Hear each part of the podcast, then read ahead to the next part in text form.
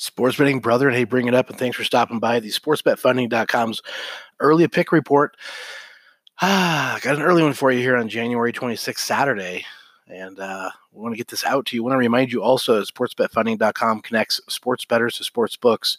If you have cash, if you have a, a, a, bank card that's been turned down, if you have any scenario that you're coming into blockages with the uh, with the online sports books, um, that's what we're here for, guys. That's what we do. That's what we help people get connected and up and running and wagering in no time. So if you want to call us, call us at 302 858 0733. That number again is 302 uh, 858 0733 or stop by the website sportsbetfunding.com you can do it all online do it all easy. You're up and running in no time and uh, up and wagering pronto. So also the last reminder not not last want to give you a reminder that we have the pm picks list. Um, we send out picks from the sharks the whales the big boys as they come through later in the days after uh, rosters and lineups and things have been set. And uh, those are the those are the wagers you want to get in later in the day. We have the early one we'll release here in a second but if you want those free selections sent to you um, that come from the Sharks and the Whales, just uh, uh, email free consult at sportsbetfunding.com. We'll send you those. That email against free consult at sportsbetfunding.com. We'll get those out to you